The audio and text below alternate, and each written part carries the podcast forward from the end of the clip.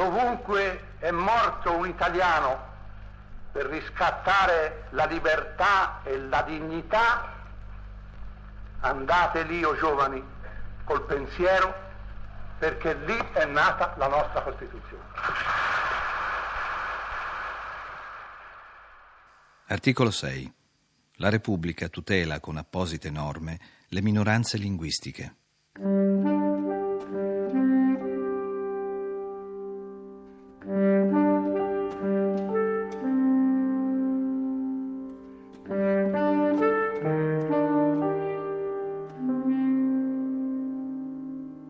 Vladimiro Paor nasce nel 1923 in una famiglia di contadini a Savogna di Sonzo, provincia di Gorizia. Nasce a pochi passi dal confine tra l'Italia e la Slovenia, terre di contese e di battaglie nel corso del Novecento, durante la Prima e la Seconda Guerra Mondiale. A Savogna nel 1923 sono tutti sloveni. In Italia, nel 1923, c'è il fascismo. Il fascismo vuole italianizzare tutti gli sloveni. A scuola le lezioni sono in lingua italiana. Nessun evento pubblico può svolgersi in lingua slovena. Anzi, nessun evento pubblico, se non le adunate fasciste, può svolgersi. È in questi anni, negli anni della fanciullezza e della giovinezza, che Vladimiro matura il dissenso nei confronti del regime. Come racconta in un'autobiografia oggi conservata dall'Archivio Diaristico Nazionale di Pieve Santo Stefano. Partecipa a riunioni e attività clandestine, contribuisce a tenere in vita l'identità slovena, le tradizioni, la cultura e la lingua. Nel 1942, a guerra in corso, viene arruolato e mandato ad Asti, in Piemonte, in un battaglione disarmato in cui confluiscono molti dei suoi conterranei. La resistenza culturale al fascismo si evolve in una piena collaborazione con le formazioni slovene antifasciste. Al ritorno a casa viene arrestato, torturato e interrogato. Le percosse, le frustate non bastano a fargli confessare i nomi degli altri attivisti. Alla fine del conflitto sceglie di vivere nella Jugoslavia del maresciallo Tito, si laurea in medicina a Zagabria, diventa primario a Nova Gradisca, ma presto entra in conflitto anche con il nuovo regime, quello comunista, che governa il paese in cui vive. Sono gli anni 60 quando decide di scappare in Italia, un paese che, anche per rimediare agli errori del recente passato, costati sofferenze e talvolta la vita a persone come Vladimiro, ha deciso di inserire una norma tra i principi fondamentali della Costituzione, che recita la Repubblica tutela con apposite norme le minoranze linguistiche. In questo paese Paor ricomincia da zero la propria vita.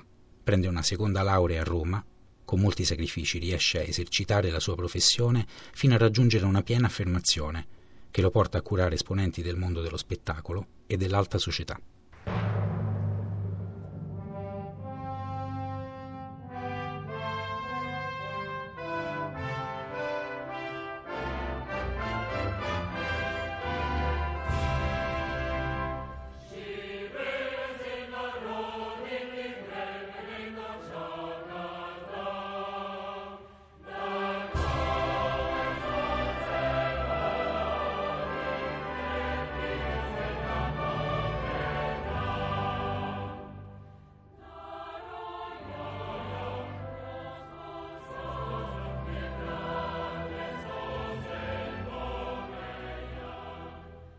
La cronaca di una vita. Vladimiro Paor. Noi sloveni del territorio etnicamente pulito eravamo privi di qualsiasi diritto e perseguitati in tutti i modi possibili. Della politica italiana di pulizia etnica facevano parte due punti: tasse molto alte, alti interessi sui mutui da una parte, prezzi molto bassi dei prodotti, le scuole scadenti e manchevole servizio sanitario dall'altra della politica di denazionalizzazione faceva parte anche la persecuzione degli intellettuali. Somministravano con facilità e sadicità l'olio di ricino a chiunque manifestasse in modo scoperto di essere sloveno. Nel 1937 al dirigente di coro Logize Bratuz fecero ingoiare olio di ricino ed olio di macchina fino a farlo morire con atroci dolori solo perché aveva organizzato un concerto di canzoni slovene in chiesa per Natale. Il comportamento arrogante degli italiani verso gli sloveni si percepiva dappertutto. In questo eccellevano i fascisti. Tutti gli italiani ci trattavano come gente di terza classe. Appartenevamo a un ceto inferiore che bisognava italianizzare il più presto possibile, cambiando etnicamente il territorio. Tale comportamento provocava una reazione da parte nostra. Nel nostro giro si mormorava che uno sloveno aveva deciso di diventare kamikaze. Quando Benito Mussolini, nel 1938, andò a Caporetto in occasione del ventennio della vittoria di Vittorio Veneto per inaugurare un ossario dei caduti della Prima Guerra Mondiale, da Caporetto sarebbe dovuto andare non fino al fiume Piave, ma direttamente in paradiso. Questo kamikaze, imbottito di dinamite, avrebbe dovuto infatti abbracciare Mussolini e accompagnarlo in paradiso. Mentre attendeva l'arrivo del duce e studiava il modo più opportuno per avvicinarlo, osservò dei bambini, figli della lupa, che con i fiori in mano cantavano le lodi del loro duce. Gli scoppiò un cortocircuito nel cervello. Questi bambini avrebbero accompagnato come angeli lui e Mussolini in paradiso. Non se la sentì di portarli con sé e non abbracciò più Mussolini. Per il regime fascista, il più grande ostacolo della denazionalizzazione era costituito dagli intellettuali. Questi dovevano essere allontanati mandandoli in carcere, al confine, o rendendo loro la vita così difficile da costringerli ad emigrare. Così sul territorio restavano in gran parte solo contadini e operai. I maestri italiani insegnavano ben poco nelle scuole elementari, cosicché con così poca istruzione diventava piuttosto difficile iscriversi ad una scuola superiore. Inoltre, le scuole superiori e l'università erano troppo costose e accessibili solo ad un gruppo molto ristretto di studenti sloveni. Questa situazione creava rabbia e odio verso gli italiani. Questo lo sentivo fin da bambino perché vivevo in una situazione conflittuale con tanti italiani guardavamo con disprezzo coloro che si inchinavano all'autorità fascista. Alcuni intellettuali sloveni, sopravvissuti, invitavano noi studenti a casa loro a prendere tè, limonata, frutta candita e dolci una volta alla settimana.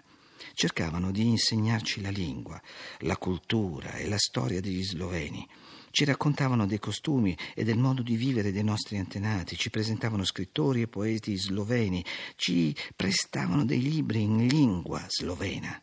In breve, cercavano di salvarci dalla italianizzazione e preservare la nostra identità. Tali riunioni erano segrete e per quel tempo pericolose.